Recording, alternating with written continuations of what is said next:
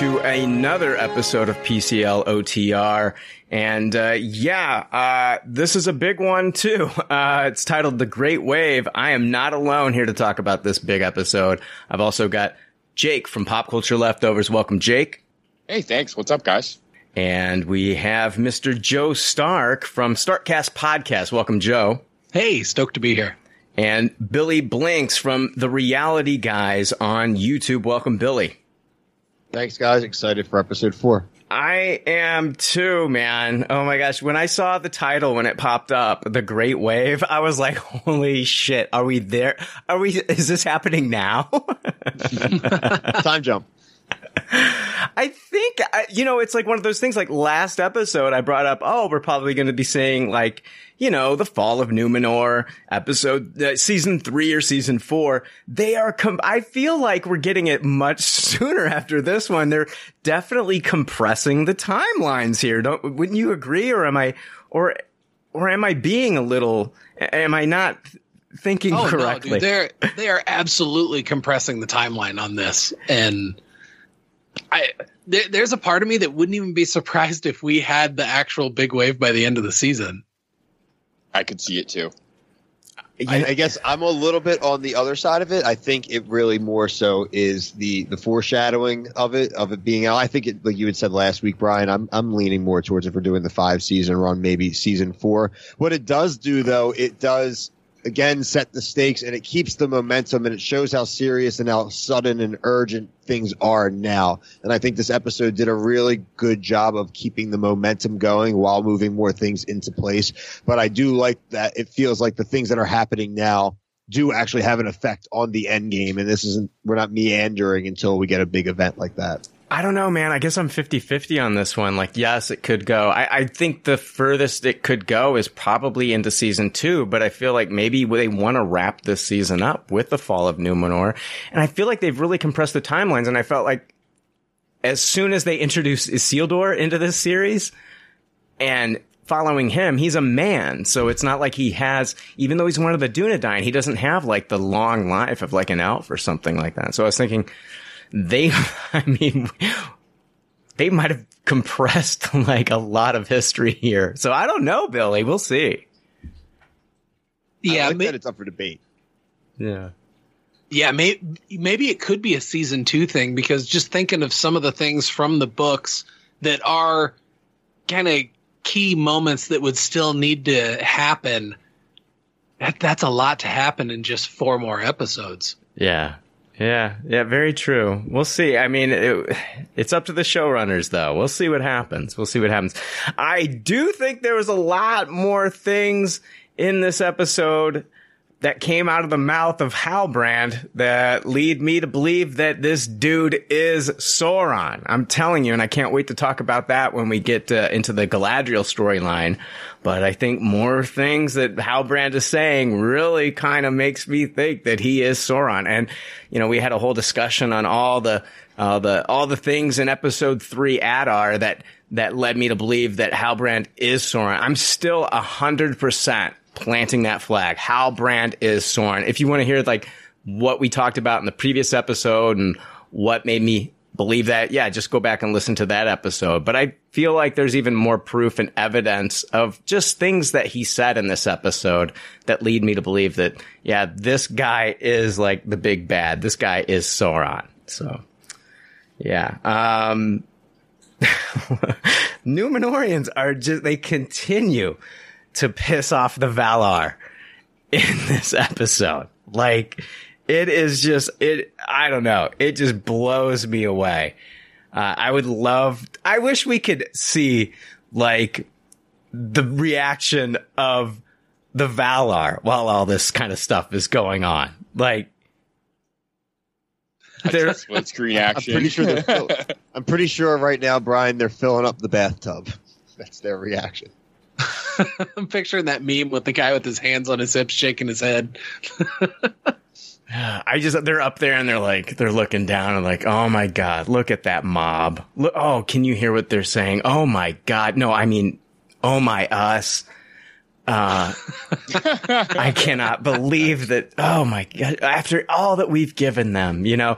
And uh but Yeah, man. There's a wave coming. I, I wish I was part of me was hoping that this episode would end with Soundgarden's "My Wave" out like that. That would have been so badass.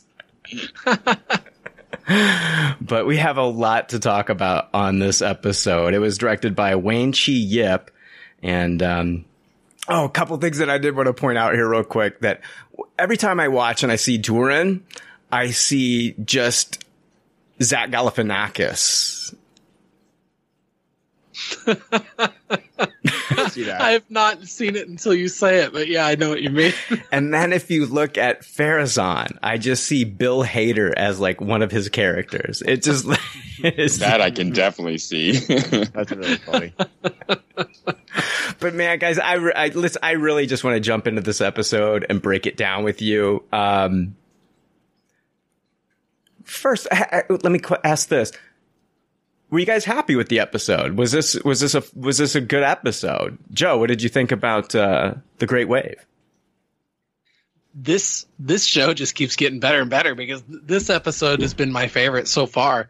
Um, the just in general, this this episode really blew me away. It had lots of really amazing action in it, like action scenes that you know really make you jump up and like, whoa, holy shit! I can't believe I just saw that on the screen. And this is in a television show. Um, but then also this episode had so much heart in it. Um, I, I, I watched this one twice. In the second time, like it, it like it made me tear up even harder than than the first one. Like there was so much heart in this uh, in this episode of television that so far this is my favorite. J- uh, Jake, uh, this is probably my least favorite episode so far. Um, I did like it quite a lot. I'm saying it's my least uh, is by no means means I didn't like it, but yeah, to me it felt like a getting all the pieces in place episode. Um, I did enjoy the ending to this episode more than any of the other episodes. It was a nice feel good ending that still got me excited for the next episode. But yeah, I don't know. Maybe uh, even though the Nori stuff was the the worst part of last week, I, I think I missed it a little bit here. I, I would have liked to have seen a, a, little bit of a flash to them. And yeah, I don't know. This, this just felt like the middle of a movie where you're waiting for that next big act to me. Interesting. Okay. Billy, what do you think? I was a huge fan of the episode, um, leaning more towards what Joe was saying. Obviously, we always talk about every week about the visuals. The visuals are always stunning. The acting has improved, I think, every week. Um, for me, though, what really hit me home was this was one of the first times really that I felt like, in a way, I was watching a Jackson film. I, I hearkened to the scene with uh, Elrond and Durin, and when Elrond's talking about his father mm-hmm. and wanting to live up to the expectations of his father. Mm-hmm. And I know we can all relate to that, whether it's a parent or a loved one or a friend, whatever that feeling of wanting to live up and make them proud. And imagine Elrond, who's father was so great. Like he said, he literally went to the Undying Lands and convinced the gods to go to war, and then was made a star. I mean, and it it was so human, and you could see Endor Endurin's face, and it's like that's what my favorite part about fantasy is where you can find the human elements in it, and not like the race human, but like us as people. And that's so this it hit me, and we watched this, and on my re-watches, it hit me as well. So I I was a huge fan. I leave this episode feeling great. Yeah, this is my. Se- it's. I think it's tied for my second favorite episode. My first. Epi- my favorite was definitely the last one, but I think I got this tied with episode two. Um, and I really did enjoy a lot of what was uh, kind of showcased in this episode. Let's jump into the um, Arondir story. So Arondir, last time we saw him, he was you know being taken to Adar, and we do we get our first look at Adar. And um, Adar, before he has any conversation with Arondir, is looking after one of the orcs that Arondir attacked, and he has to perform a mercy killing on the orc. And I don't know if you guys noticed this, but you know, for such you know evil creatures that come from such darkness, and Adar, who's supposed to be you know one of our main villains here that we've seen this season he looks visibly sad having to do this, having to perform this mercy killing. And it goes back to like, you know, some of the things that we talked about last episode with him being called father. He's acting as if he is a father to this orc that, you know, and he's going to be the one that has to put this orc out of his mercy. And, um, you know, for such evil creatures, I just did kind of notice that he did have a lot of like sympathy for. Absolutely. Yeah. I, I picked up on that too. I think he even rolled a tear and it, it made me think of the last episode when Arondir had to cut down that tree. And before he did it, he laid his hand upon it mm-hmm. and spoke softly and then swung his blade. And it was, it, it just mirrored that. And to see an elf, to, the thought of an elf doing that with a tree is, you know, you don't bat an eye. You're like, yeah, that's, that sounds right with a sylvan elf doing that. And to now see this, some sort of dark, fallen, twisted elf creature that has such sympathy for beings of just pure evil that I mean, it, it, just it doesn't bode well for who this guy is. I read after we recorded last episode. I read that the actor that plays Arondir improvised that moment where he put his hand on the tree, and they actually wrote the line of dialogue after the fact for him to say. Oh, nice. nice. Yeah. Yeah. Um, so Adar starts to talk to Aaron Arondir and he asks where he was born and he gives him the location and he Adar asks, you know, is that near the river? And he's like, you know, he talks about how when he was young, he went by the river there and he remembers that it was covered with sage blossoms. And I'm thinking to myself, like, this guy seems to have, you know, seems like he's been around some of these areas that elves inhabit. This guy has to be like a dark elf. This guy has to be a fallen elf. It feels like he has, you know, he's, unless he's just a very well traveled, well spoken orc, which I don't believe it's the case. He looks too elvish. Um, he, he's, uh, I think he is a very ancient and now a dark elf that has been corrupted by, uh, that had been corrupted by Morgoth. Yep. Yeah, yep. I'm thinking that he's he's been around since the first age, and he fought in that first war with Morgoth. Hmm. Yeah. Do you think yeah. at this point he's gone rogue for Morgoth, or are they still working together?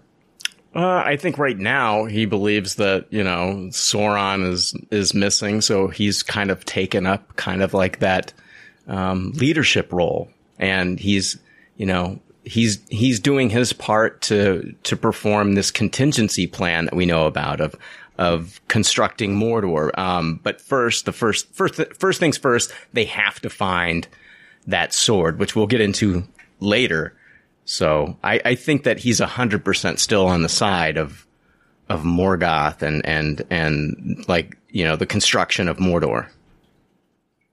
I agree. I, I, think we're going to come to find out, and it seems that there's going to be some sort of backstory with this elf, whether he became disenfranchised by the elves or he was looking into further power or something that they didn't agree with, and he's begun becomes like able to sympathize with the Morgoth side and that type of sympathies and maybe the necromancy and the stuff that we've talked about over the first three episodes in our coverage. So it definitely feels like there is more to the story, and they're definitely lying the the kind of groundwork for him to be maybe a semi sympathetic character. I think I, I agree with that. I, I um a lot of people are saying like, oh, this is Sauron.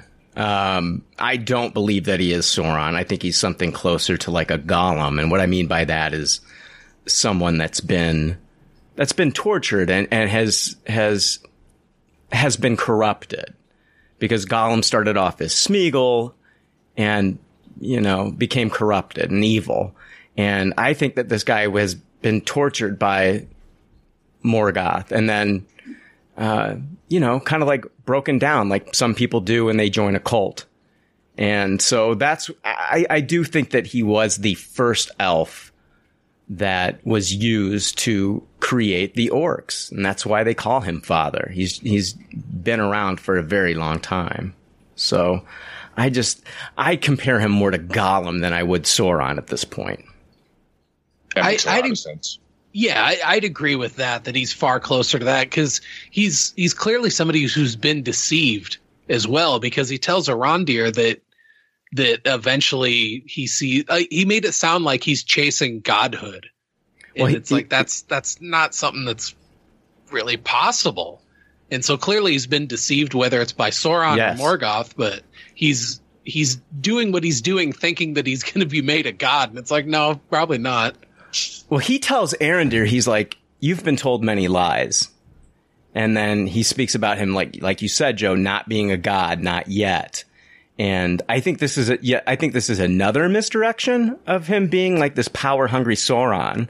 But I also think that with him saying, "You've been told many lies," he's been on the side that Arondir's been on before. Cause he, you know, I believe he was an elf. And so he knows kind of like, you know, the way he was raised. He knows what it's like to be an elf. And he's telling him, you know, you've, you've heard all these lies. I, again, sounding like, you know, like a cultist. Like now his eyes are open. yeah, yeah, he's the one that knows what the real score is. We For want, sure. oh, go ahead.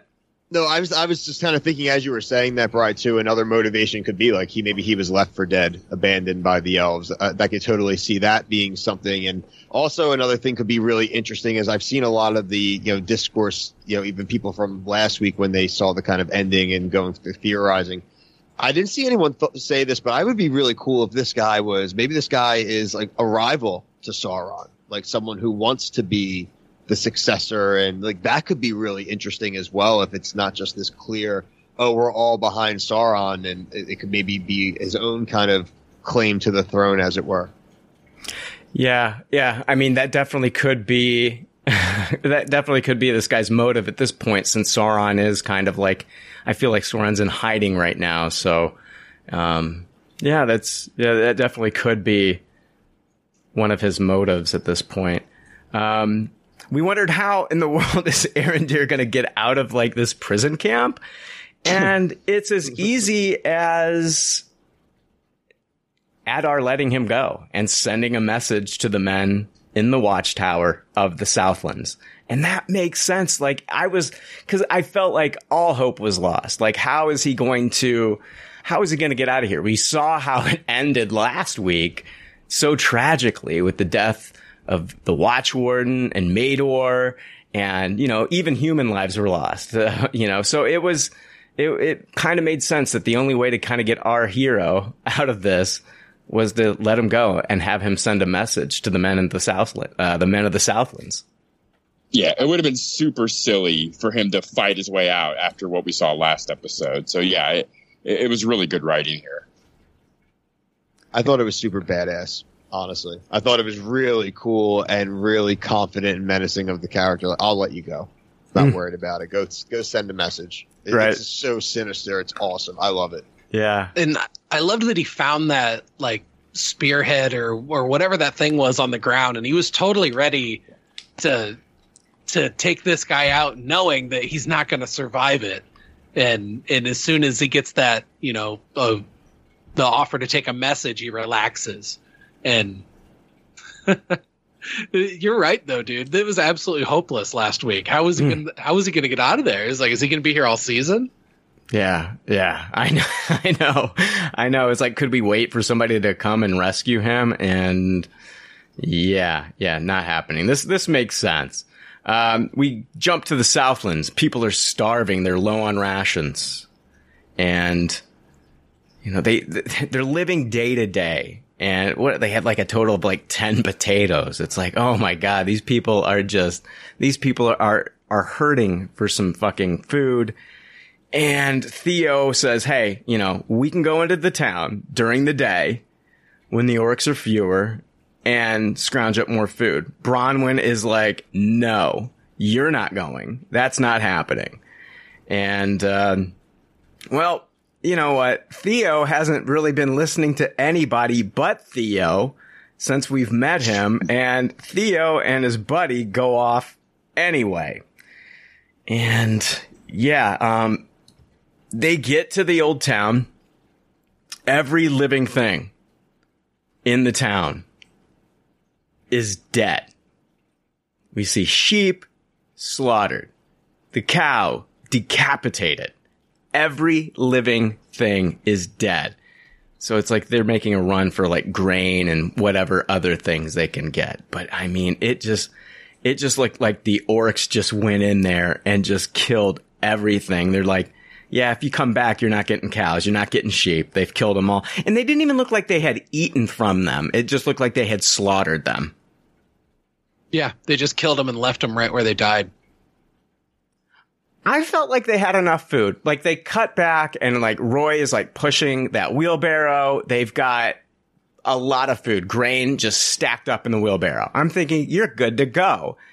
Theo's like, no, I'm going to go into the tavern for more. and so Scrape a little bit more grain off the floor. That'll that'll put us over the top. so yeah, he goes into the tavern. He's he's there. He unbeknownst to him, there is an orc in there.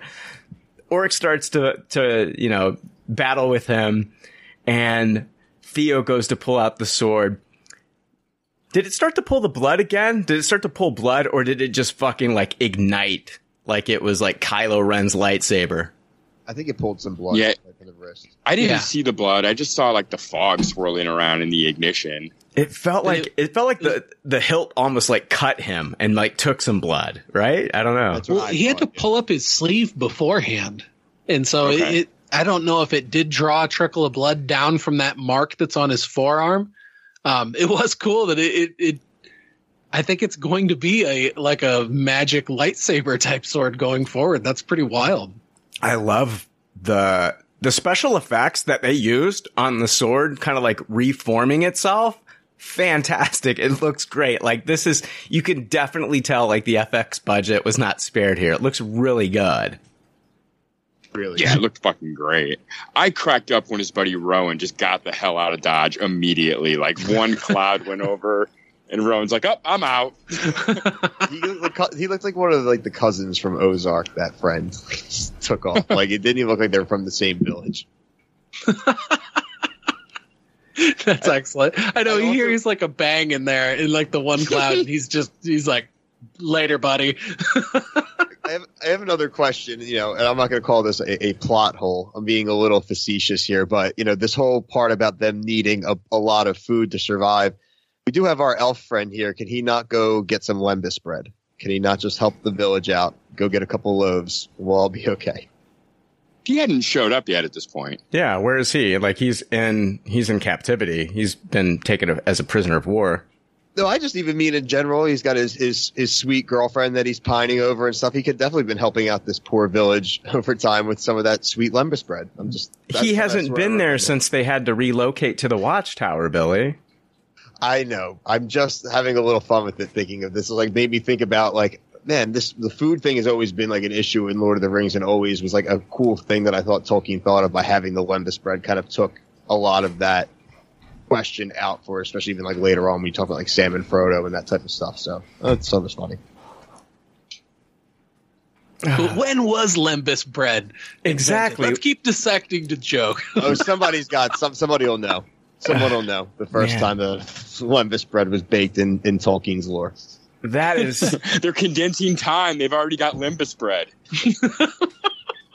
this is three minutes of my life I will never get back. uh, so yeah, this orc is aware that he has the the sword, and yes, this is what they've been looking for. This is what they've been looking for. This is what Adar has had them looking for. We talked about it last week. We were like, you know, yes, they're they're digging out these tunnels and trenches, and they're they're slowly making their way. But they did say that they were looking for something as well. That's what the Watch Warden told Arondir is that they're also looking for something. It's something that he picked up on, and they found it. So these orcs, the one the, the one orc sees it, yells, "I found it!" And now it's like a race to find Theo. These orcs are looking for Theo. Theo hides in a well, and I thought it was a very cool shot of like when they were looking up. Theo's down at the bottom of the well and the shot looking up and you can see the orc kind of like hovering over the well. And I, I, I, I, I was like, I was very nervous for Theo here. I didn't feel like he was going to die, but I did feel like there was a good chance that they could catch him and maybe take the, maybe take the sword away from him. Yeah, it felt like a high stakes moment. It was making my pulse race also. And um yeah, I thought that well looked great. All the the moss on the stones and everything, and how there was like a big root growing in there. And um And then when when he pops out, also it, was, it reminded me of like an excellent speed run through Metal Gear Solid. yeah. like just so good at avoiding detection. So he stays in there for probably hours until like, you know, he thinks things have died down. He gets out of the well, uh, tries to run away and, uh, thinks, I mean, he's got this confident smile on his face. He's like, I've made it and turns a corner and boom, there's an orc, grabs him. And now this orc is getting ready to kill him. And who shows up? Arondir shows up. Armed to the teeth. Yeah. and good and good thing too. How cool is that sword he was carrying? Oh, it was dope. Yeah, I dug it. So he, Arondir's showing up because he has no idea that the town's been evacuated. So he's going back to make sure that Bronwyn and Theo and the people of the town are safe, correct? That was yes. my thought. Yeah, is that he must have been released somewhere near there to where he stopped and, and rearmed himself and, and then immediately went to that town. Yeah. As they're running away from the orcs and the music starts to play and we're watching them being chased through like the forest, I, it was very reminiscent of the fellowship of the rings for me at the very end of that movie where they're running from the Uruk-hai and it just it felt very much like that moment here to me like the music running from all the orcs and like um, i guess i agree especially yeah. the way the arrows were fired and mm-hmm. the, the, slow motion camera usage yeah. also very similar to how they filmed it in fellowship I, I had that same feeling yeah it's that it's that sense of overwhelming chaos. You, as a sense, almost to start to drown it out. There's just too much going on, and it's kind of the sense of their adrenaline, and it just really like they may not actually be hearing all the chaos around them. They're just so singularly focused in escaping, and again, just really awesome effect of by taking away the sound and actually almost like emphasized it. It was really cool. Oh, that that sequence was amazing, I, and I loved it. It almost was like he heard that arrow coming in, and he shoves Theo forward and then catches the arrow and spins and knocks it himself and fires it right back at the orc archer that was closest. Um, it's just so cool. It is a very good use of slow motion. And also, I love the way that the light was slowly changing throughout that entire shot. From the beginning, when he catches Theo in the village, it's still dark. And as they're running through the woods, it's getting lighter and lighter and lighter. I'm glad that they have the luxury of the sun against these orcs because I hmm. really feel like if this was like Uruk-hai chasing after them, it'd have been like game over. But thank goodness we're not at Uruk-hai yet and they can still get away in that clearing where the sun was out. I'm going to tell you what I think going into this series, and at least after the first two episodes we reviewed on the premiere, I thought Arondir was going to be the character I was least interested in.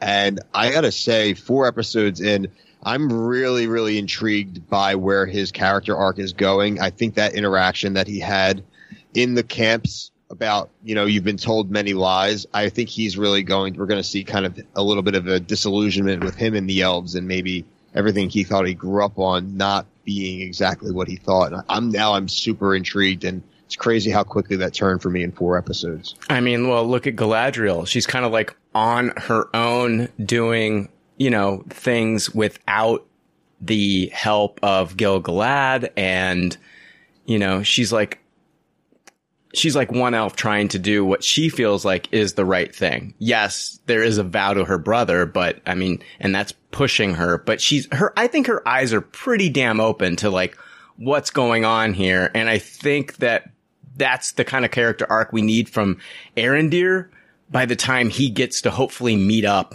with Galadriel. I think these two will be able to really connect. Hopefully, I'm I'm dying to see these two characters meet. Yeah, Galadriel meeting Galadriel could be the final push to get him there, also, and you know as well. And it's like you know if you think about like how long it took um, characters to meet in Game of Thrones, I mean, it could be the same way here. We might be thinking, oh, you know, they're going to meet by the end of the season. We, this might not, we don't know. This might be a season three thing before these two even meet. We just do not know. It's a, Middle Earth is big. That's a great point. It was like four seasons until Khaleesi met anybody. Right. Exactly. Exactly. We just don't know. Um, I feel like. I wonder oh, go ahead. if I wonder if the if the people at the watchtower are going to be a little friendlier to Aron Arondir now that that he's rescued Theo and you know is he going to are they are they still going to be so outrightly hostile towards him like they were in that first episode?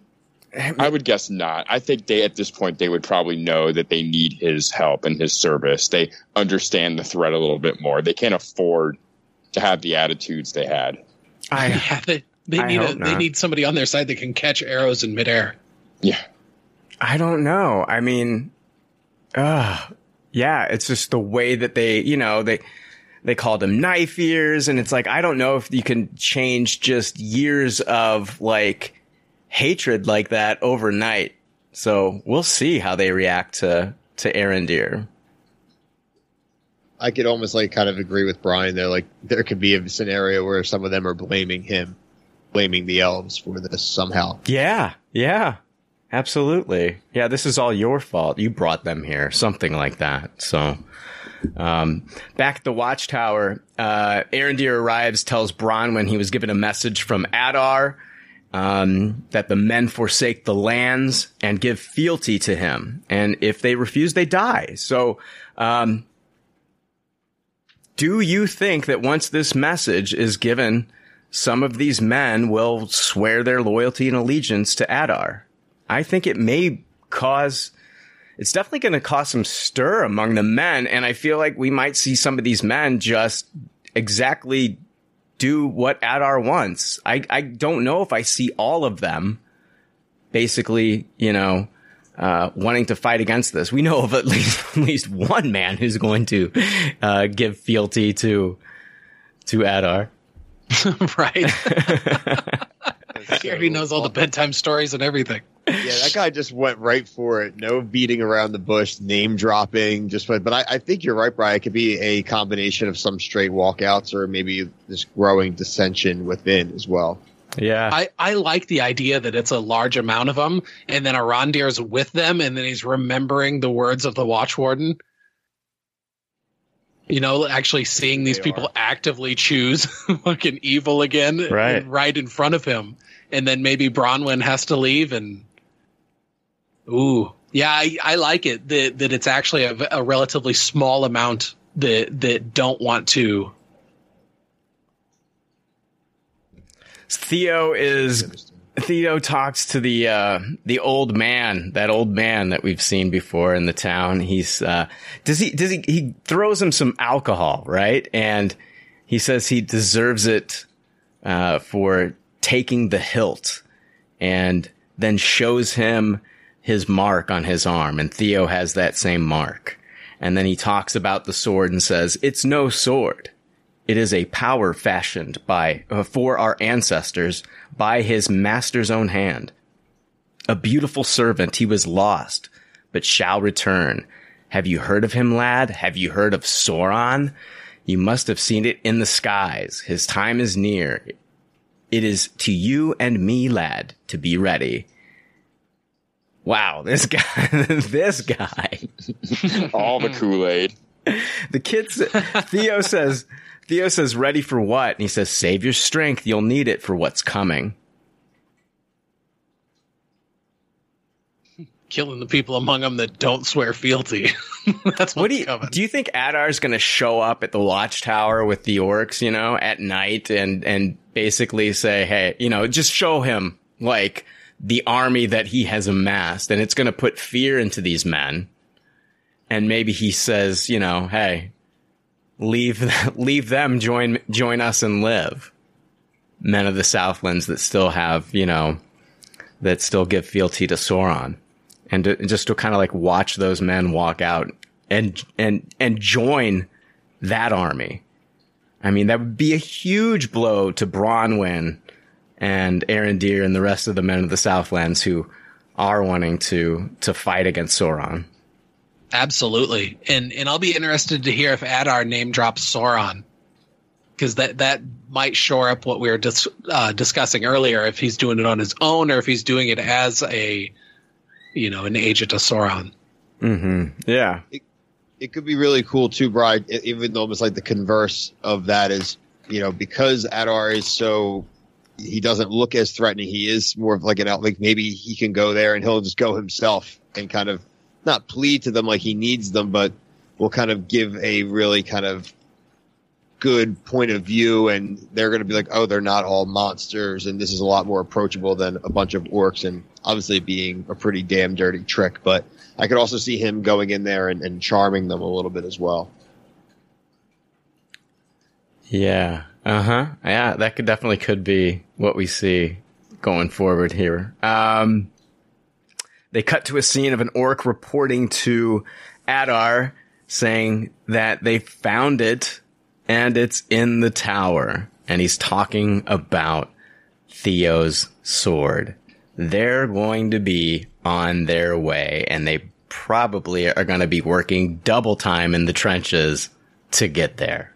So yeah, we can expect to see a big battle coming up. I would expect to see a big battle. I'd be surprised if, if we don't. I mean, it would just be um, I'd be kind of let down if we didn't get to see a big battle. I think it'd be very cool to see these men of the Southlands fight fight these orcs. I don't see them coming out on top though. I think they need reinforcements. Ooh, You gotta where- imagine where, once. Oh, sorry. I was to say, where could an army of reinforcements be coming from? I don't know, Joe. Where could an army of reinforcements ever be coming from? It seems hopeless. I got to imagine once per season they're going to have like a big battle set Yeah. piece. Like it would seem like a waste if they didn't.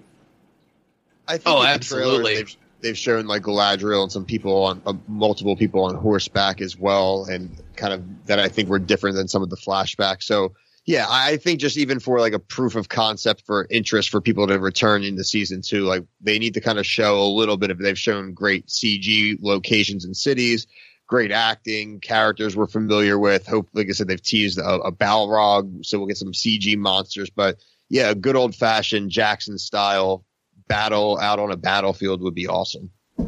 Yeah, man. I I hope they've been watching those movies. I hope they also watch Battle of the Bastards and they're like, yeah, you know what? Game of Thrones did it. We could do it too. So I'm really hoping that they'll kind of up the violence as well in those scenes because we have seen this show really get violent. You know, the last episode with the warg and the blood, and then of course with Halbrand fighting the men in the in the alley, breaking bones. I mean, I really want to see. You know, I want to I want to hear swords clashing.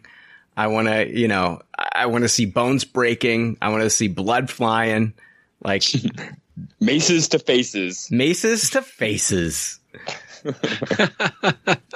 All right, let's jump in to the Galadriel storyline this week, and it starts with a vision, and it's Queen Regent Míriel is having kind of like a, a, a dream and, and and welcoming these newborn babies into Numenor, and then she hears like um, this this sound, this this very loud rumble, and the chandelier starts to shake, and we see this gigantic wave in the background, and we see it kind of like approaching over the mountains. You start to hear people screaming, and it reminded me like of the you know, you know, that you're upsetting the Valar, you're upsetting the gods. And it reminded me of very much like the, the biblical flood, you know, Noah and the ark and everything. And, and, um, so, uh, I just thought that the effects and the dream was very, like, very convincing of like what is to come and like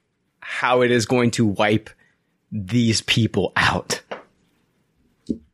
It's what's crazy and something that always is striking. And I was like talking to you guys this week of going back and reading that fourth book in the Silmarillion and, and going through it. It's it's the suddenness of it. You know, they their actions, and you could see coming that something bad would happen, and their their actions of trying to claim immortality and all these type of things was not going to go well. But it just shows, and the religious allegory cannot be denied. And obviously, Tolkien, the devout Christian, it's just that like Numenor, and they're all existing at the pleasure of the gods and of and their mercy and literally you can sink that entire great nation that's lasted for thousands of years and all this history and all these people we know and in a snap it's literally going to go when they decide it's time to go and it's just, it is a crazy way to start the episode I, I love the visual of it too, with the white petals falling off that tree and it just blowing into that room that they're in like a snowstorm. So ominous. hmm Now we see Pharazôn uh, dream over. We get Pharazôn walking around like the the the streets and the different vendors that they have there, and and then you know greeting all the people there, and he gets word of like of a of a kind of like a mob that is forming, you know, in in the yard. And was that his son? I think that was his son that came and It told is. him. He called him son, so I didn't know if it, you know, I I didn't know if it was just like an elder calling someone younger son, or if that was his actual son. Did we catch his name? I believe it started with a T. We didn't catch his name. No worries. Is it Treadwell, maybe? Might be it. Yeah. oh yeah let me go back and yeah i have it written here Yeah, Joe. So you looked on IMDb. His name is Treadwell. What Treadwell. I'm going with. Okay. Yeah. So if it's not Treadwell, I hopefully we'll hear about it, but, uh, that's what we're going to call him in this episode. Yeah. So Treadwell tells him basically about like this mob that's, that's forming in the streets. We get to the mob and it's the man from the last episode that was, uh, going after Halbrand and he's really getting the people riled up and, and, um, you know, uh, talking about, uh, you know, why hasn't the queen done anything? Why is she allowing an elf in the kingdom? And, and, and start, they start to chant elf lover, elf lover about Queen Míriel. And Pharazôn uses the mob to get them behind him. He starts saying that, you know, they are the descendants of Elros, uh, the men that defeated Morgoth, but now one elf threatens us. And he, you know, then gets the crowd really behind him when he says that Numenor will always remain a kingdom of men. And so, yeah, man, I was, uh, I was hating Pharazôn here so much. He's the acting is great because I agree you hate him. He's Yes. such a prick, but the performance is awesome, and it's he is again. You got to remember in Numenor, he doesn't represent a minority. He really represents what the kind of prevailing thoughts are, and but again, taking advantage of those fears where he kind of in that spe- speeches, you know, it starts with one. They'll come and take all of our jobs and take our kingdom, and it's it's it's really sinister where it's like they just one elf just showed up there she's not even she's trying to literally get a boat to leave just and you guys are saying that she's there to take over and it's it's just that fear mongering but it works Well, I think what he's doing here is he's kind of like playing, he's kind of being like a delegate and saying like, yes, I hear you. I hear your cries and I am behind you. And I think he's trying to stop them from like basically forming like a mob and maybe a march to like the throne room. An angry mob showing up. I feel like that's the way this could have gone possibly. yeah Hmm. Um, I just looked up this character just to be sure, and it's Kemen. So not not Treadwell. i like treadwell I like Treadwell Kemen. too. Tread Treadwell won't. apparently, or Treadmill, or whatever the fuck his name is, was apparently one of the people in the tavern. Wait, Peloton? Where, Ron, where Arondel went in the first Peloton. son of the king and then his brother Nordic track. he chose a mortal life but together they had rock hard abs. Uh, what's his name? Kenan? Kemen. Kemen. Kemen. Okay.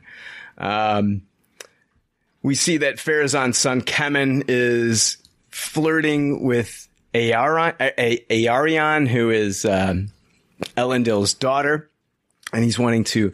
It felt like maybe he was just like you know stri- trying to strike up a friendship, but then it seemed more like after you know, inviting her out to get something to eat, he was trying to strike up a like possible relationship, and uh, I think that that's super interesting uh, because later on we do find out that she did go to dinner with him, and I think that that would that's an interesting dynamic because you have someone who's basically very close to Pharazôn with it being his son, and then someone who's very close to Elendil.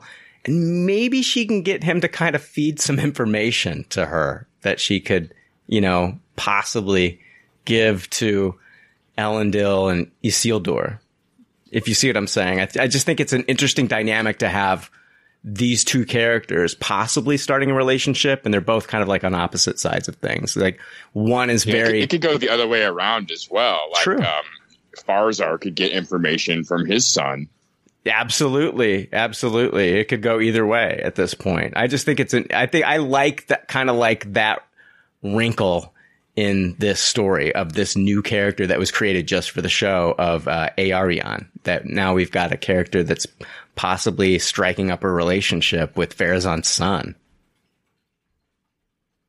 He's got sick game that. too. He, he talked to her very confidently. Yeah, he did. He was. He didn't even really have to peacock or anything. He was all just like he was. A,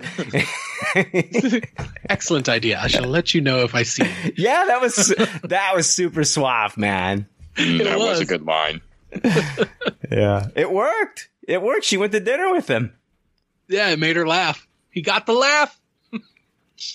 Galadriel is presenting Míriel with the scrolls that were brought to her at the Hall of Lore, showing Míriel the contingency plan of Morgoth to have Sauron and the orcs create Mordor. And um, she tells Queen Míriel that Halbrand is the lost heir in exile to the throne of the Southlands. She says that his people are scattered, leaderless, but with her backing, they might unite. And so she basically, she wants Míriel to unite the people of Numenor and the elves to fight the remnants of Sauron and save the men of the Southlands before Sauron takes them as his own.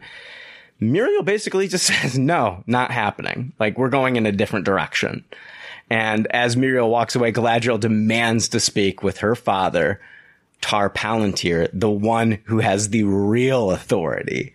And I was just like, oh my God, no tact with Galadriel, right? Like zero tact at all. No chill. Galadriel has no chill, no decorum. She is literally the definition of a bull in a china shop. and I, I love how they go on to even kind of explain that in this episode. But um, I loved it to where when when when Míriel said that they're going in a different direction, and the camera just kind of focuses on Galadriel's face, and you can just see it, like the face acting there. It's like, what was she thinking about in real life that where she got that much of a simmering anger look on her face to pull that off, and and then she just blows up, and it's like she just does not learn. She she just has to immediately take things up to an 11 She's always stoking the fire. It's like if someone doesn't see things the way that she sees them, and I'm not saying she's wrong here, but I think that she does not, um, I mean, maybe just, you know, if you want to catch some bees, fucking use some honey. So it's, it, yeah, I think the, the conversation that she has with Halbrand is, is very much needed. It's one she's needed to hear for a long time, but she's, she says she wants to speak with someone with the real authority. And Míriel asks what authority she speaks of. And she, uh, and, and basically like hers, like, like believing that she has no authority with the elves. Um, Oh no, uh, Míriel asks what authority she speaks of. Hers, uh, talking about Galadriel's authority. Like, like she's she's saying like I believe like you have no authority yourself with the elves. I don't think that you're here representing Gil Galad.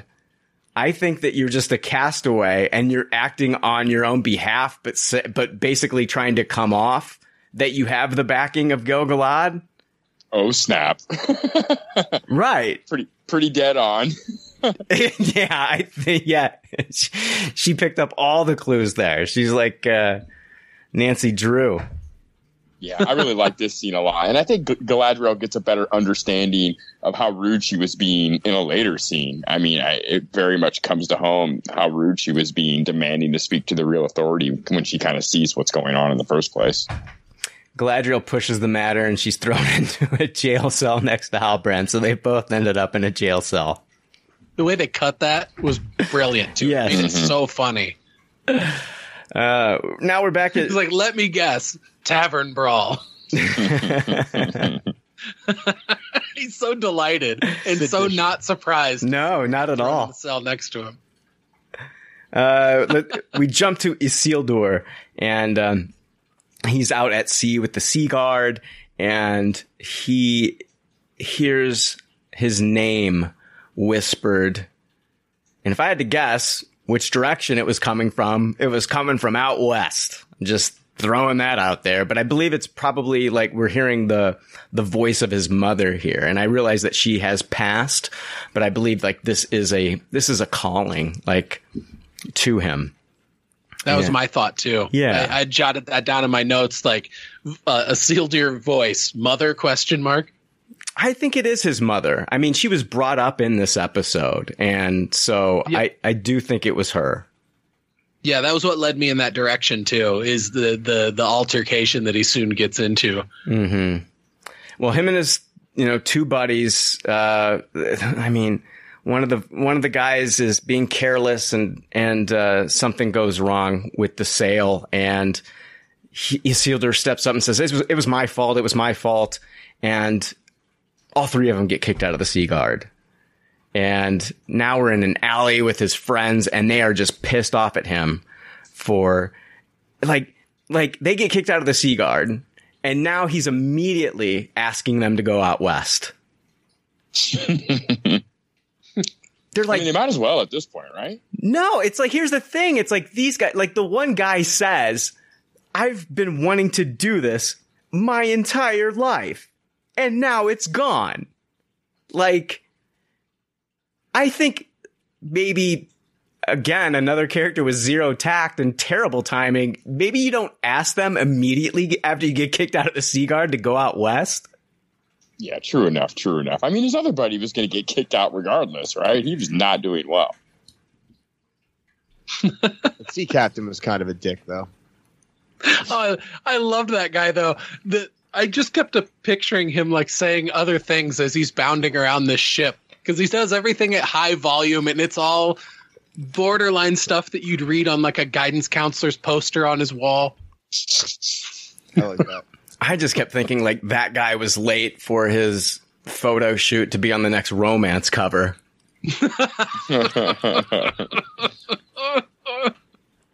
His friend is just pissed off at Isildur for this happening, and he's like, "What have you ever done but brood and blubber about your dead mom?" Which like that leads to fisticuffs. Understandably, if like somebody throws out your dead mom, it's like, "Yeah, dude, it's time Yeah, to throw real down." world, fantasy world, that them are strong words. Absolutely. So, yeah, that didn't go over too well. Um, we see that uh, Pharazôn's son is uh, still kind of talking to Elendil, and um,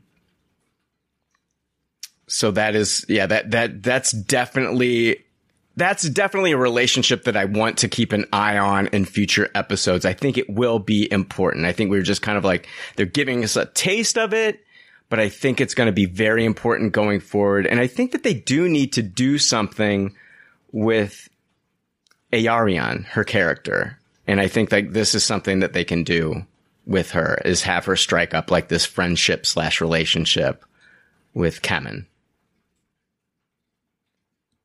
Yeah, a lot of different places that can go because it's, I mean, it's a borderline Romeo and Juliet story. If you think of Pharazôn as the leader of the Kingsmen and Elendil as the leader of the faithful, then their children getting together. And at least the way they portrayed Kemen so far, he doesn't seem to be like, I mean, it seems like when he's around his dad, his dad treats him like shit. And he's carrying that status of it, but he's clearly not impressed by his dad either. Yeah. And, and and where Pharazôn's going, and if they follow, which they're probably not going to really change his ultimate kind of arc, it would will really divide that family, and it will lead to some of that family not making it out. Oh, yeah. and that's going to be a really crazy and sad thing to see. Absolutely. Um, we're back to Galadriel and she's in her cell. She's talking with Halbrand and Halbrand tells her that she's been dealing with the situation in Numenor all wrong. She's not dealing with orcs or trolls. She's dealing with men. and you just, you know, the Queen's Court is not her usual battlefield. And he says, you have to find what it is that your opponent fears most. And she immediately says, and exploit it. And he says, no, give, give them a means of mastering it so that you can master, uh, so that you can master them. And this line, that kind of like is, is like another nail in the coffin of this guy being Sauron. Like it sounds like Sauron and the creation of the rings of power. He says, find what they fear most. The elves of, of Eregion created the rings to preserve their lands. So the main power of the rings was to prevent and decelerate decay and change. Then use that to master them. And Sauron's plan was to have Celebrimbor and his smiths created uh, rings for the elves. Uh, Sauron forged his own master ring in secret in the fires of Mount Doom. His ring would control the other rings when worn by the elves, making Sauron the most powerful being in Middle Earth. Hmm. Wow. Sure sounds like Sauron here. Like, give them a means. It's like, find what they fear most and give them a means of mastering it so that you can master them. I think it's like, this just sounds like Sauron spelling out his future plan. He's telling what Galadriel what she needs to do in this instance, but man, everything he's saying here sounds like it's coming out of the mouth of Sauron, if you ask me. Yeah, I think there's a lot of credence to that dude. As soon as he said that, and he's basically just giving a TED talk on how to manipulate people, strong Sauron vibes. Yeah, for sure. I mean, the longer this is like, you know, I didn't initially think it was Sauron. I'm still not sold, but the longer they go without kind of clearly introducing somebody else as Sauron, the more and more that's where I'll start to lean, definitely. I mean, we are through the fourth episode and it's like, where is like Sauron? I think we, I think he's been under our nose this entire time, but we shall see. Galadriel realizes what got her thrown in the cell is Míriel's fear of her mentioning that she wanted to speak to her father. And Queen Regent Muriel gives her decision that Galadriel is to be shipped back to the elves by armed escort. Um, okay, now we are, okay. A, uh, Aer, Eärien I'm trying all these names, guys. Eärien meets with Isildur, and um, basically says that she went out to she went out to eat, went out to dinner, and then Isildur was like, "Oh, you know, what was his name?" And so yeah, it's kind of confirmed there that she went out to eat with Ken. Uh, is it Kemmer? Kemen. Kemen. Kemen. And so he tells her that you know he was kicked out of the Sea Guard and at that moment, we get like uh, all these guards that are running around uh, Numenor and they're searching for an escaped Galadriel. Now, Galadriel has broken into the tower. And then we get our first, not our first shot, but we get, yeah, is this our first shot of Tar Palantir? Yes. Yeah. He looks like Sleepy Dumbledore. he sure did. uh, one of the things when when Galadriel was making her way out of that cell, and she was taking on all the guards, and Pharazôn had pulled his sword, and and Halbrand was basically cautioning him or advising him to let her go, and he's like, I can't just let her go, and he's like, you can if you know where she's going, and so this is the first time Halbrand is doing something for Pharazôn and showing his worth which pays off clearly because later on in this story arc, you see Halbrand walking away as a free man. Wow. And so I think that that because he helped out Pharazôn there, Pharazôn sprung him from jail. And I think that we're seeing the start of a relationship between those two, which is something that's going to be very interesting going forward on the whole Halbrand is Sauron front. Yep. Wow, Joe, I didn't even pick up on that. Even more Halbrand is Sauron possible proof. Yeah, dude. Gonna have to do a T-shirt soon. Halbrand. you better hurry up and make that shirt. I don't think that we're going to officially find it out until probably the penultimate or the final episode. I think they're going to drag this one out, guys. No, I agree with that. But uh, if it's going to be this season, I mean, that's still four weeks or less. It's not going to be much longer before I know. everyone's going to know what's up. I know. And we're not really putting out shirts, everybody.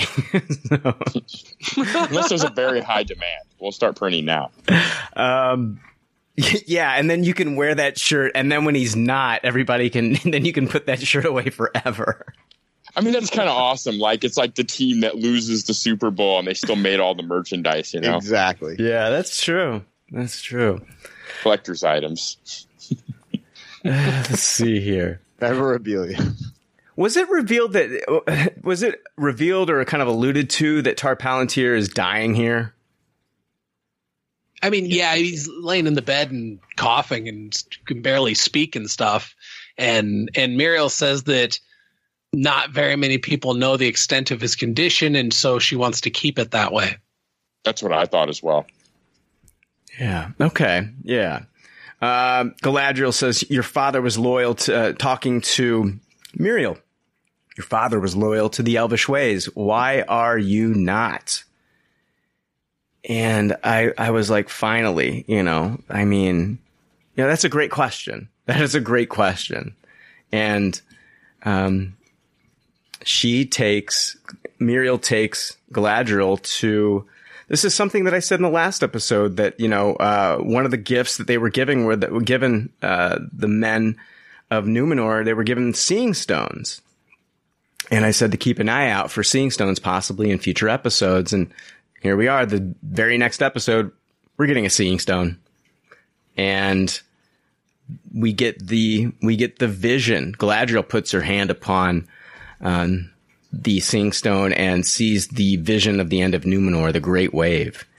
And then she finds out that the vision starts with her arrival. And so, because she's like, well, you know, not everything that you see in the seeing stone is, is concrete. It's, you know, these things can be changed. She's like, oh, well, you know, this one's already started to, you know, the pieces are already falling in motion. It started with you arriving. This is happening. And in the books, Tar Palantir himself did have some sense of foresight himself, uh, sans the actual seeing stone. So this is definitely something that they've been preparing for. But like I said last week, I like the acting and the, the urgency where maybe they thought it came sooner than they, they, they thought it would. Uh, oh I- crap. Like we weren't ready for this. No, we knew it was coming.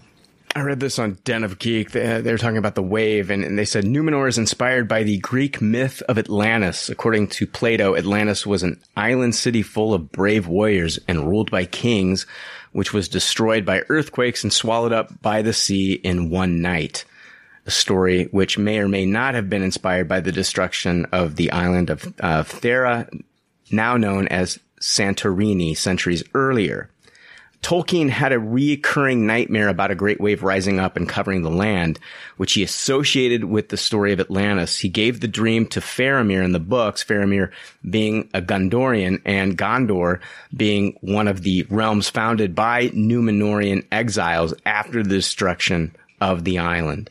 According to Tolkien's timeline, provided in Appendix B of The Lord of the Rings, Numenor is destroyed in 3319, the Second Age, um, in case you're wondering, uh, that's 22 years before the great battle that ends the age. So you might be thinking, oh, okay, we're going to see a series about the last. Okay, no, I, I think I read all I needed to read there. But yes, there. Um, I thought I found it interesting that Tolkien actually took inspiration from the destruction of Atlantis and then a recurring nightmare that he had.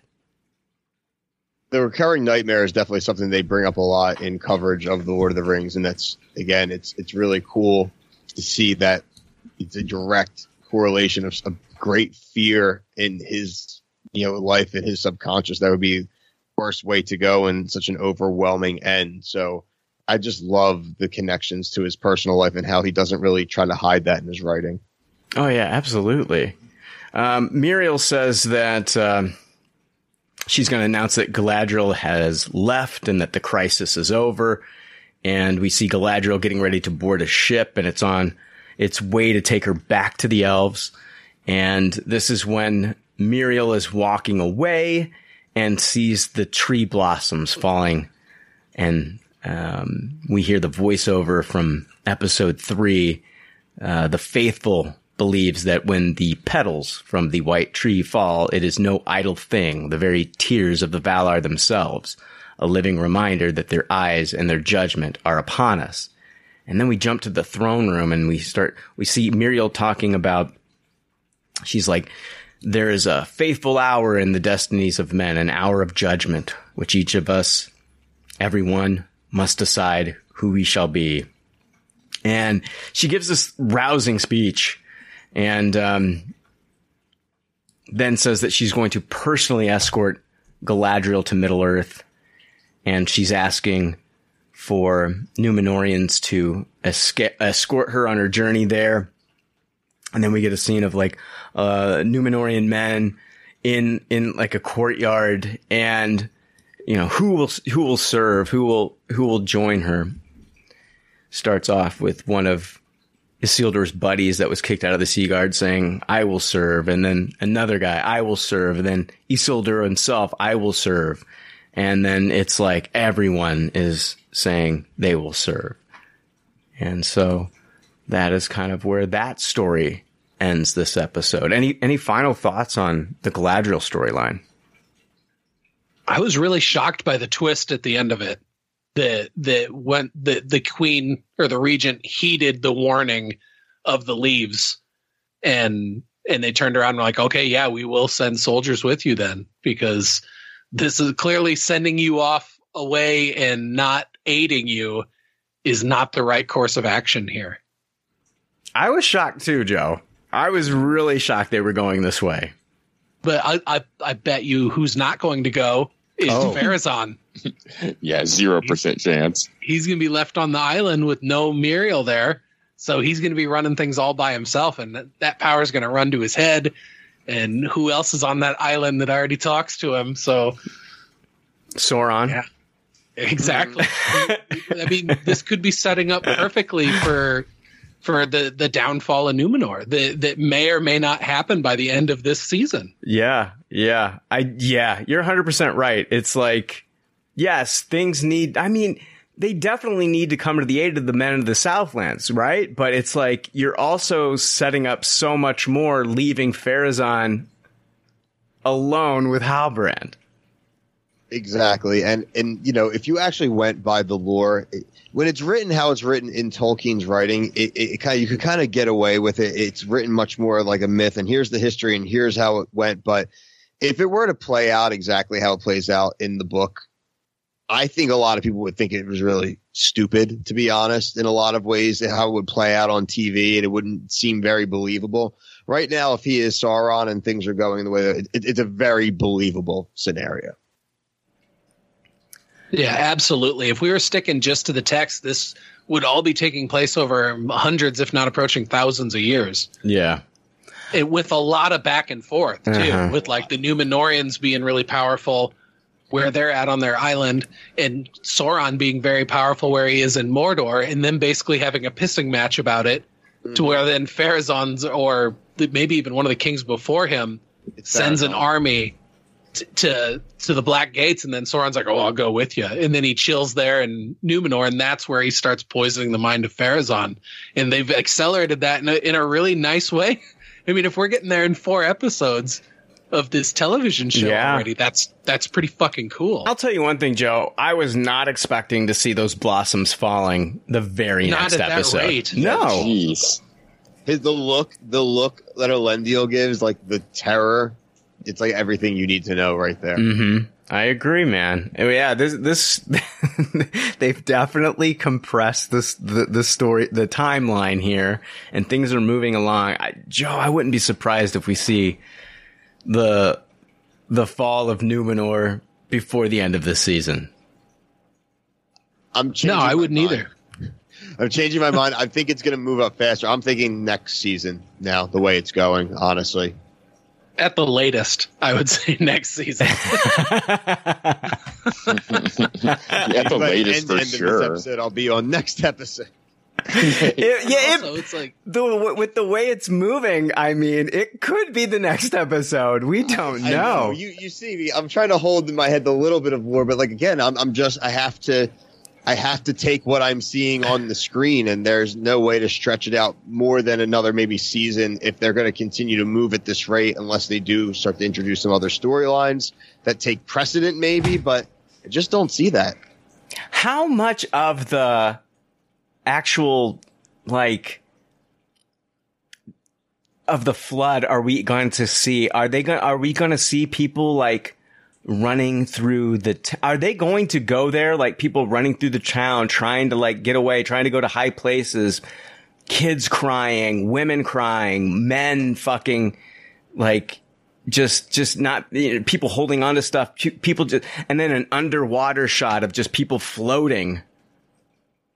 oh I saw wow. that elf shot like that already. I know so that that was during the, the, the War of Wrath. I mean, but this is, I mean, this hits a little bit closer with, with it being Oh, yeah. like with human characters here, right? Oh Mhm. totally. we are definitely whether we see the the kind of like what you're talking about brian the escape i do know that a lot of them do go for the mountain on the island because it's the high point and that kind of obviously makes sense um but i do think whether even it's something sudden we're definitely going to have a few shots of some characters we know underwater meeting their demise which is going to be really tough especially if they do a great job of making us care for these characters like we're starting to. Um, I, I think if once the queen or the the regent's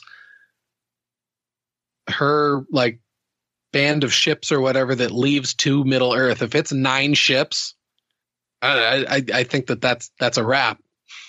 I think that that because it's nine ships of the faithful who escaped b- before. So if if if Míriel and Galadriel's little mini fleet there with Elendil and we know Elendil and Isildur is among them Mm-hmm. if there's nine ships, then that's going to line up with the text as well. But we've got to see, definitely, I think we have to see some scenes of Pharazôn and, and of, uh, Halbrand kind of, you know, getting closer and maybe, maybe Halbrand taking, you know, getting into his good graces a little bit more and taking over more as like a, kind of like an advisor role, hon- honestly. and, Can and you- Celebrimbor too. Celebrimbor and Yes. Sauron have to have to connect, and that's a real friendship and real. And Celebrimbor is the one who susses Sauron out in the text, so that definitely has to. I would think they need to find a way to get them together sooner than later as well. Yeah. And, and I, I think he's already talked with with Celebrimbor. I think that And- too, and Joe. that's why that tower is being built and stuff. And then I think he's going to check back in on him later. Maybe we'll even get a flashback from Celebrimbor's point of view where he first met. Oh my god, that would be amazing. That's what, It'd Joe, I was they- literally Sorry, thinking that. No, I was thinking that as I was watching the episode and I almost brought it up that I feel like, you know, even with just the construction of the, of the Tower Forge in Eregion being built, it leads me to believe that there has to be some sort of a past history with Elrond and, and Sauron. Yeah. Yeah, he didn't He didn't just wake up one day and say, "You know what? Let me build this forge." Right. It has to have been some conversation that prompted. I mean, again, he wants to leave legacy, and he talks about that in his introduction. But there had to have been something that was the little stone to start the avalanche, to use something from the episode. I mean, I I do feel like it goes back to you know what Halbrand was saying about you know find their fears, give them a way to master it, and then use that to be their master. And I feel like he's kind of like started this plan and put it in place, and the pieces are just moving now.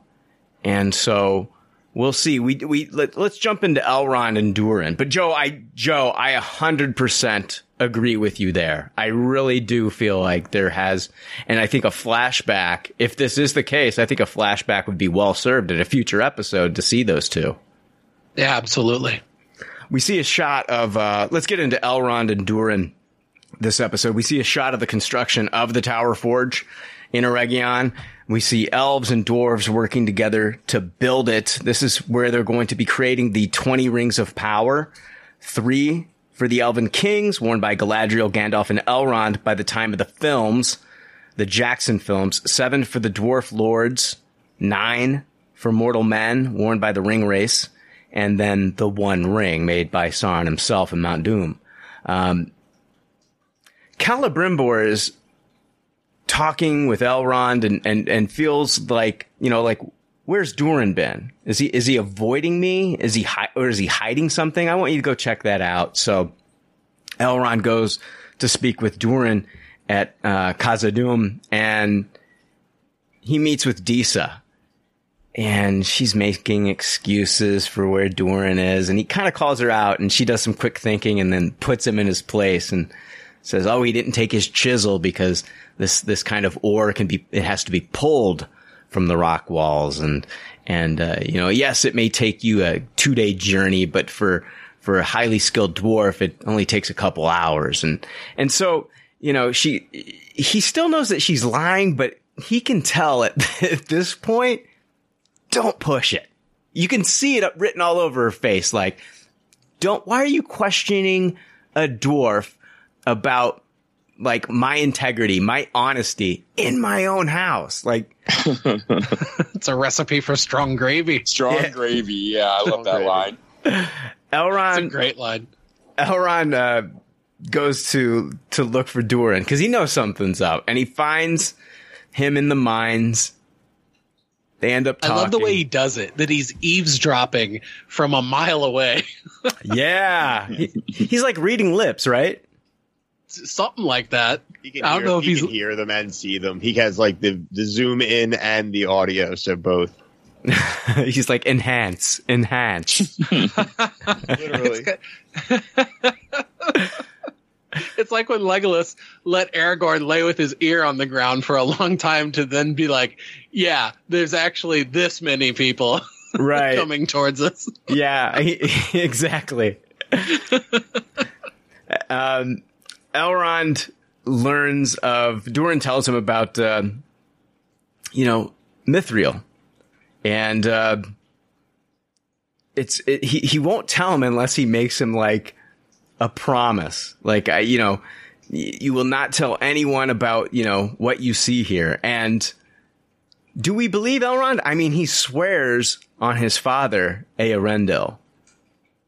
Yeah, I, I, I think that I don't think that Elrond would swear on his father mm-hmm. and then cross that. I, I think that this is ex- like very heartfelt that that he's not going to betray this trust of Durin. I mean, he's already done things like not visit the guy for 20 years. I mean, like what? I mean, you do this and you've basically lost not just a friend, but you've lost dwarven allies. Yeah, they're going to be actively opposed to you. Mm, uh huh. Agreed. Yeah. Elrond's going to get caught in the middle here. You can kind of just see that coming. Like he's not fully filled in, and I think that King Durin's not going to be entirely wrong. Well, and also we know that one of these rings that Celebrimbor is going to forge, the three that he does himself, one of those is forged of Mithril. So where's he going to get that chunk of mithril? Either he's going to get a good enough relationship with Durin to get it from him, or Elrond's going to give it to him. Oh, and then is yeah. that going to have to come with a, an explanation? Right. Yeah. Yeah. We find out, you know, Durin's talking about mithril, talking about how it's lighter than silk, stronger than steel, but it's very perilous to mine. And his father has been restricting his efforts to mine for mithril. And then, yes, he gives Elrond that piece of mithril and he says, keep it as a token of our friendship. And, uh, right after that moment, one of the tunnels, uh, one of the mines collapses. And, um, we learn later, you know, Disa's talking about it and she's like, you know, Durin was supposed to be in that mine she's almost, th- you know, she, not almost, she is thankful that her husband was pulled away by Elrond, who's doing something that he shouldn't be doing. He shouldn't be spying. Makes you feel makes her feel terrible for lying too. Yeah, yeah, yeah. But we jump into the next scene. It's uh, Disa singing, she goes full Aretha Franklin and it's awesome. I really feel like it was a beautiful song. I loved everything that was happening in this scene. And we find out that her singing was a plea to the rocks to release the bodies of the men who still had air in their lungs, um, to release them from the mine shaft. And I thought that this was, I thought it was beautiful. Absolutely. I was listening to it on Spotify earlier today and, um, it's so awesome. It reminds me of this one really excellent Prodigy track also. Just this, this is already on Spotify? Yeah, dude. You, you have to definitely check it out. I'll, I'll send you the link to it. Uh, the, it's the, the, the whole album. So like episode eight is already on Spotify musically. Well, basically, it's just a whole album that has Bear McCreary as the artist, and it's just the music of the uh, Rings of Power. Oh, amazing!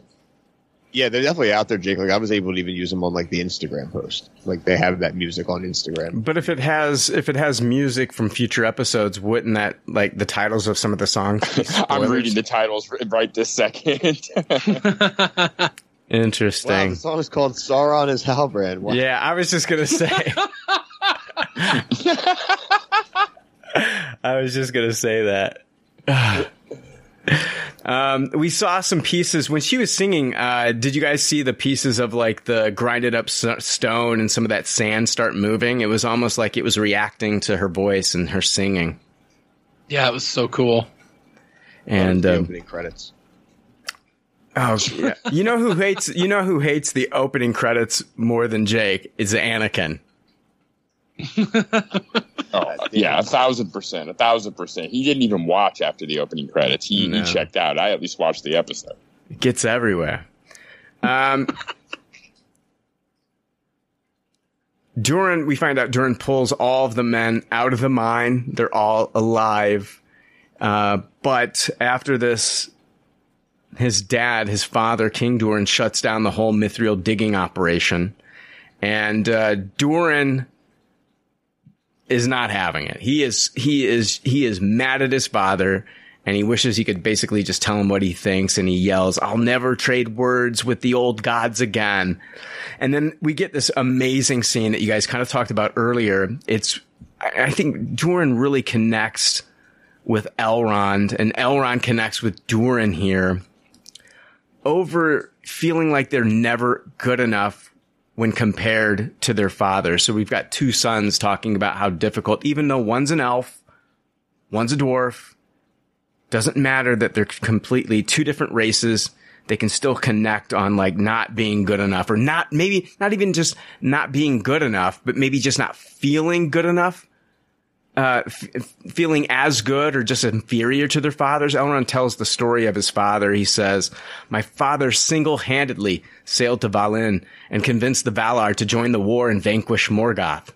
So great were his deeds that the Valar lifted him beyond the bounds of this world to forever carry the evening star across the sky.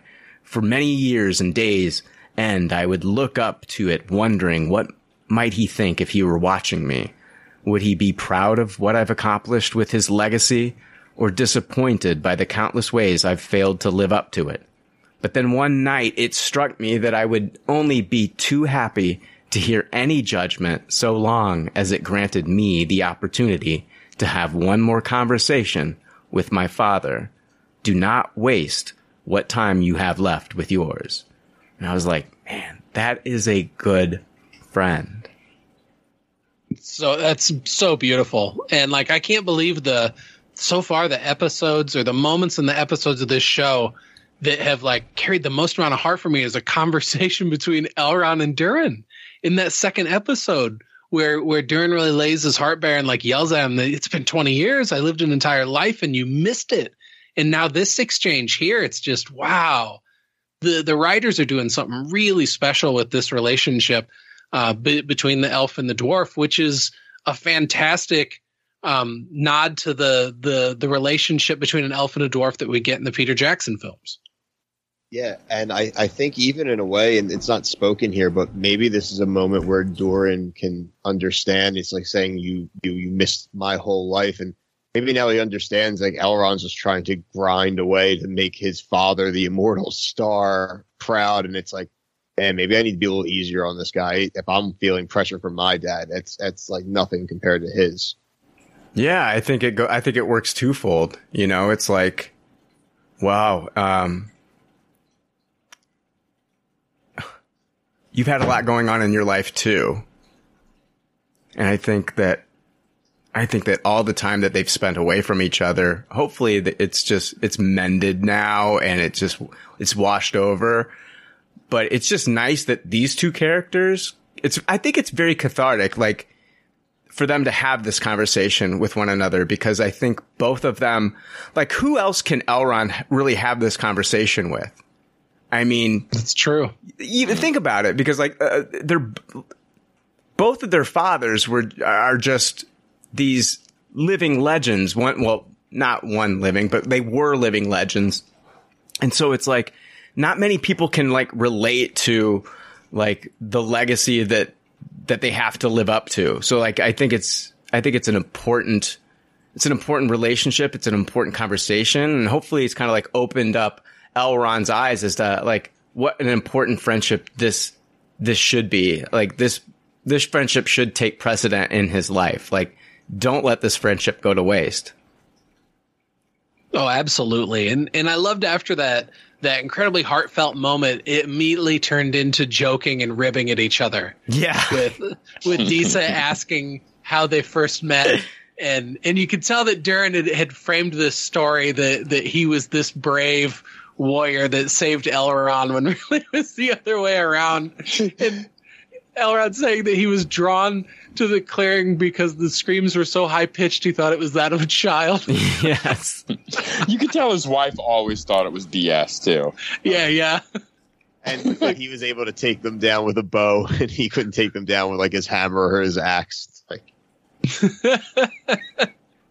Durin uh, meets with his father, King Durin, and says that he was proud and st- stubborn and wrong. And King Durin says that their ancestors believed that when a new dwarf king is crowned, that the wisdom of the past kings flows through him, even their mistakes. And he says, but you need not wait for that day to hear my voice.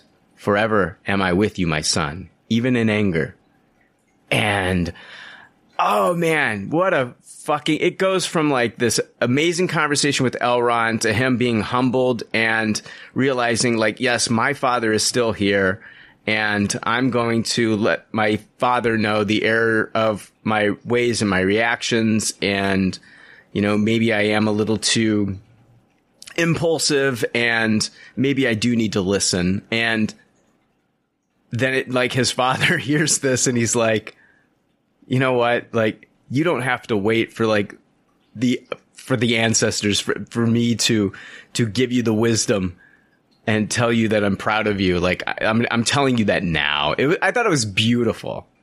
Yeah, I like how he kind of infers that even when they disagree, that that may even make the bond stronger. He may even respect him more when they're not always on the same page. Yeah.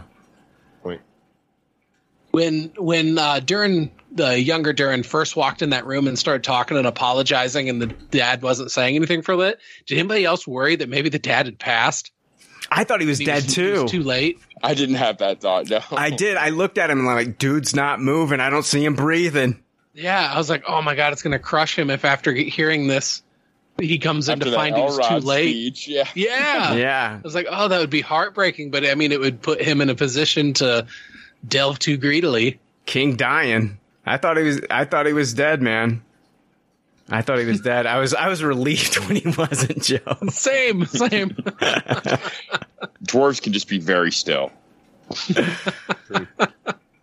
And he starts to like ask his son some questions, and and and he's he's. ve- I think he's just impressed that he, that that uh, he can that he can finally talk to his son, and like his son's giving him some wise answers, you know, and he's agreeing with him. And he tell, you know, he tells his father that Elrond has invited him to go to Lindon. And King Durin says that Elrond has been pretty steadfast that he has no ill intent upon his arrival. And, and then King Durin asks him, like, you know, what does his intention tell him? And he says that there's more at work here. And he's like, you know, you're smart to think that. So he's going to go. King Durin gives him permission to go to Lindon to find out exactly what that is. And that is where our story ended with Elrond and Durin. And I'm telling you, like, uh, yeah, I really enjoyed this episode. I think that the Elrond and Durin stuff, it's stuff like this. It's stuff like this, like the connection between the elf and the dwarf, the Elrond Durin storyline that really connects me with the Jackson movies, the stuff that I really loved about the Jackson movies. And then just seeing like, oh my God, just seeing real like orcs and prosthetics and stuff. That's another thing that just really fucking works for me in this show. And so I'm really grateful for like how much the aesthetic looks and feels like it is from the Jackson movies. So I, I loved this episode. This is another banger of a fucking episode for me. I'm with you, Joe. Yeah, dude, this is this is absolutely Middle Earth for me. I I don't see any distinction, and they they I think they they fit together very well so far. And and I love everything about this. The the costumes, the locations, the the cinematography and it the the effects are are just glorious. Um, and the music, the music for this is just so good. Mm-hmm. And you know, in, in, in this this had such big shoes to fill coming in after the the the Peter Jackson movies and it's done such a good job of of shining shining in its own way in in setting its own new path without having to rely on really anything from that. I mean, I thought one of the mu- the music was going to be one of the hardest things to do because the music in those Peter Jackson movies is so iconic to me, Mm-hmm. and this is this is. I mean, I was listening to this on Spotify today, and and it's it's great. It, it's fucking great. I it, and we're halfway through the season now, and I think the next four weeks are going to just fly by, and then it's going to be the long wait till season two. And man, I, I I'm so excited that we're getting several seasons of this, and we know that we're getting them up front because you know I I, I think they're going to continue to be good if this first season's any indication. Bear McCreary is no slouch when it comes to, to music. He did the Oh, no. um, the Walking Dead main title theme song, and then he's you know done a lot of music for The Walking Dead. I most recently before this he had been working with Kevin Smith on the you know the uh, He Man animated series on Netflix. I, I, I think that Bear McCreary is just a, a fantastic guy. I'm glad that they got him to do like the, the music in the in the main episodes. I've been a huge fan of his since he did the uh, Battlestar Galactica remake music. Mm-hmm. Yeah. And that's so different than what's going on here. So this guy has just incredible range. I think it's kind of a bummer that he didn't get to cut his teeth on an opening theme song. Um, I, I know Howard Shore is such a legend, but man, that, you know, for a piece of music that's really only used for a bunch of swirling sand, it's a, it's unfortunate that Bear didn't get to do that opening title sequence Yeah. a lot of times that's the most memorable music from a show. Like people recognize a show from its title music, and it's the one piece Bear didn't get to do. I'm still holding steadfast that Halbrand is Sauron, and I am still holding steadfast that Theo will be revealed to be the Witch King. That's where I'm at, guys. Yeah, I Nice. can't argue against it at all. no. That is all I have this episode. Any final thoughts? I, I didn't want to leave anything out, guys. I think you did a good job. I think we it was a again, I think it was a great episode, and I think even with the not ton of action, it really is setting up for there to be, like you said, some big set pieces coming forward. Yeah, definitely talking about it made me appreciate it a lot more than watching it a couple times. Um, yeah, I don't know. I think I'm just uh, teeth clenched for for some of the big happenings that are definitely coming. Yeah, we're still looking for um, looking for emails for people. I mean, if you have any theories about the show, please let us know. Send us an email. Uh, is it pclotrpod at gmail.com? Please send us an email. We'll read it on the next episode. And then uh, be sure to follow us on Twitter at PCLOTR. And follow us there and you can talk to us there, interact with us there. And I want to thank all the hosts this week. Uh, Jake and I do a show, uh, Pop Culture Leftovers. You can find that on iTunes, Spotify, Stitcher, wherever you listen to your podcasts. I, we talk about uh, new movies and uh, television shows. We review them and also go over the new news in TV and film. We have a heavy focus on Marvel, DC, and Star Wars. But uh, yeah, join Jake and I on Pop Culture Leftovers. Joe's on Pop Culture Leftovers quite a bit. Uh, when you're not on Pop Culture Leftovers, Joe, where can people find you? Yeah, I also do a podcast called Startcast where I just have guests on and we just talk for a couple hours. Whatever comes up, comes up. Just kind of long form conversation type show. And I've also got a book called I Become Death that is available on Amazon, Audible, and iTunes. What is I Become Death about, Joe? it's a like a post-apocalyptic zombie story. A team of zombie hunters is tasked with escorting an assassin through uncleared territory to take out a warlord that is holding a town hostage. Listen, people, you should be listening to Bear McCreary music and reading I Become Death. I'm telling you. It's the way to do it. um, yeah, Billy, when you're not on this show, where can people find you and what are you talking about? So I am the host of a YouTube channel called The Reality Guys. So we cover everything and anything reality television with a nice skew towards comedy and not taking ourselves and the shows too seriously. So we cover anything from the Bachelor franchise, Survivor, Big Brother, Amazing Race, any of the stuff on Netflix like The Circle, really the challenge. If you could think about any kind of mainstream reality TV show, we're out there covering it. So, like I said, the reality guys on YouTube and any social media platform. All right, awesome. Yes, guys, thank you for listening to this episode. Be sure to subscribe to the podcast. That way you can get new episodes dropped in your feed every week. And then if you have some time after that, leave us a review on iTunes. And uh, I just want to thank everybody for listening. And we will see you next week for the Untitled episode five. Gotta think we're getting back to the Harfoots next week, guys. For sure. I, I hope so. Oh, we know you do, Jake. I love me some Nori.